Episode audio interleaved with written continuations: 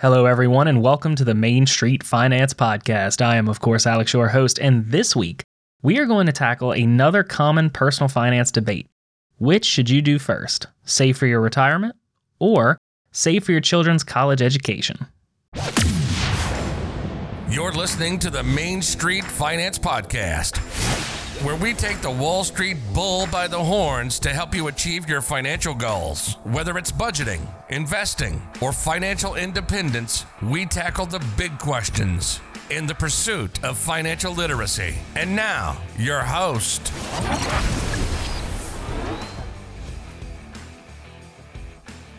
All right, so I have been harping pretty consistently lately that quite a lot of these common personal finance debates are mostly a competition between the mathematically superior option and the psychologically superior option. This one is a bit of an exception to that rule. In fact, this one is, I think, very unique in how it's approached. The nature of this question that gets far more reach than it should is what I call the guilt factor.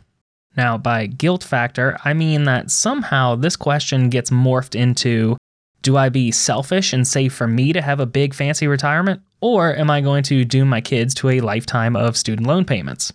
Now, I don't know how this whole nonsense got started, but I'm going to tell you right now that this one isn't really much of a personal finance debate.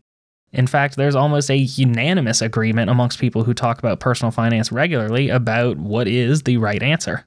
The correct answer here is to prioritize saving for your own retirement. Now, I can imagine what a few of you may or may not be thinking. I'd be willing to bet it's somewhere between Alex, you're selfish, and, well, of course you'd say that, Alex, you don't have any kids. Well, I can understand that on this subject, maybe I'm missing a certain angle of the question.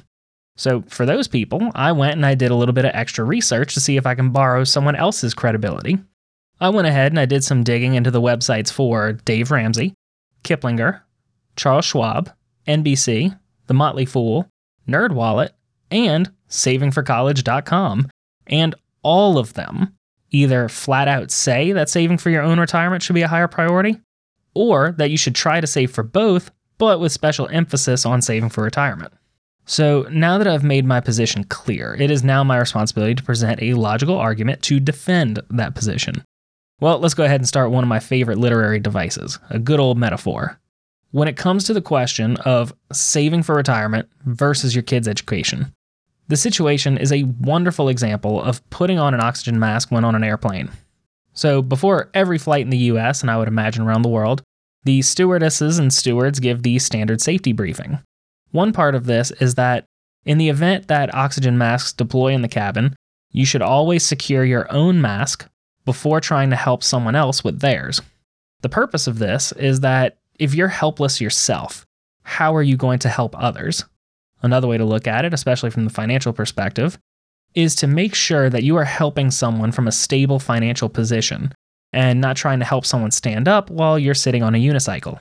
Sure, student loans suck. But what sucks worse is being in a position where you don't have enough saved for retirement because you gave most of your savings to a university and then you have to turn around and depend on your kids to support you in retirement. If that's the situation, this whole exercise turns into a well, let's give the kids an easy time now when they're between 18 and 30, but then they have to pay it back with interest once I reach retirement age and it's their turn to support me. NerdWallet actually did a survey and found that 23% of parents expected for their kids to provide them with some sort of financial support after they retire. From that same study, it was found that 16%, or 1 in 6 millennial parents surveyed, said that they expect their children to provide financial support for at least 30% of their retirement costs. So, besides my not so quick metaphor, my first reason for why you should prioritize your retirement savings over your kid's college fund is that you are endangering something that is mandatory in order to support something that is optional. Now, what I mean by that is this if you're not planning to die early, you are likely going to have a retirement. Meanwhile, your kids may not even want to go to college. Now, this is a side note, but Americans have been indoctrinated for decades now that college equals success or college equals higher salary. But study after study is disproving these notions. Not to say that it's false all the time, but it is getting harder and harder for these statements to remain true with the rising cost of college just to get a median salary. Most of the trades careers make excellent money with no college required. There may be some requirement for a trade school, but those costs are much lower than a traditional college.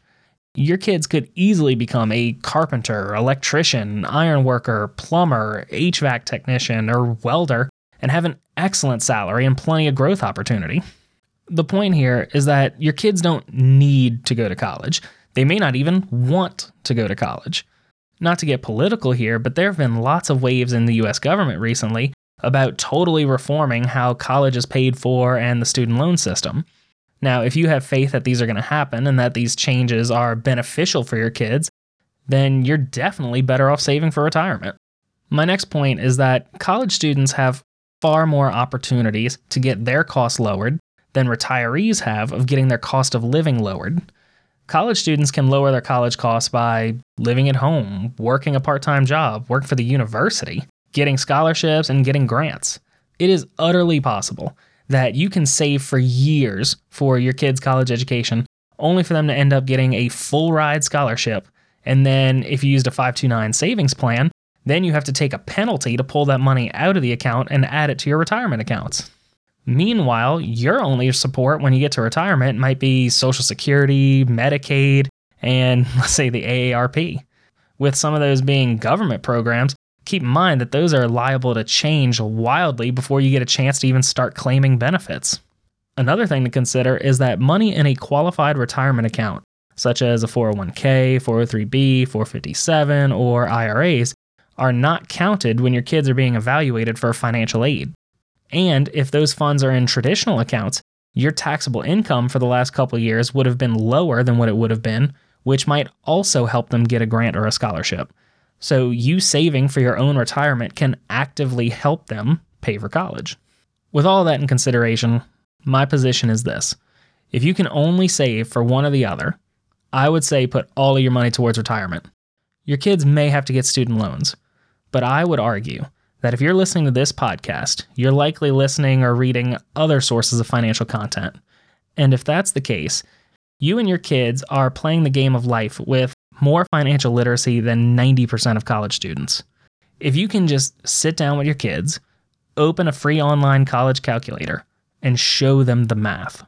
You are going to this college for a degree in this, and you want to live on campus for all four years. Okay, so you are going to graduate with this much college debt. This means that your student loan payments are going to be this much per month. The average salary for the career field you've chosen is this. I think that if you sit down with each of your kids and put the numbers in front of them, they're going to be more careful with their choices in regards to college. Maybe after seeing those numbers, they change their mind to maybe go to a state university that's closer to home Maybe they decide to live at home instead of getting an apartment in their college town. Maybe they decide to work for the school as a resident advisor in the dorm so that way they can live on campus for free. Maybe they work harder just to find out more scholarships and grants that they can qualify for. Maybe they completely change their major because they see how hard their financial life will be after graduation with their current plan. I would argue that the absolute best thing you could do for your kids with regards to college is to take two hours, sit down with each of them, and talk about these subjects. Armed with the knowledge they would gain from that conversation, they will likely save tens of thousands of dollars. Meanwhile, in saving for retirement instead, you are guaranteeing them a future in which they will not have to take care of you in retirement, which I would argue is a larger burden than student loans would be. To put all this in perspective, remember this College in America typically lasts four years and can cost, on average, about $100,000. Your retirement can last between 10 and 30 years and cost upwards of a million dollars. Which do you think needs more attention with regards to your savings? So, that is my take on the save for retirement versus saving for college dilemma. Now, I do need to make a note here. Nothing in this episode was said in order to convince you not to save for your kids' college. My position is that you shouldn't prioritize college savings over your retirement. If you have the resources to do both, go for it. I got no problems with that. If you're listening to this episode and maybe you don't have kids yet, I'd say this try and get your retirement savings rate to 25% while you don't have kids. Once you have them, maybe drop your retirement savings to 15%, and then you can put that other 10% towards college savings. That way, you are not saving more than you were used to, and those years of saving 25% should provide a solid foundation that will continue compounding even after you drop your retirement savings rate. Personally, I think that is an excellent compromise for anyone who can swing a 25% savings rate. Alrighty, so if you enjoyed today's show or you have a bone to pick with me about something I've said, feel free to shoot me an email. That is going to be Main Street Finance, Main ST Finance at gmail.com, or you can send me a tweet at Main Street Money. If you have ideas for future topics you'd like my opinion on, feel free to shoot those over too.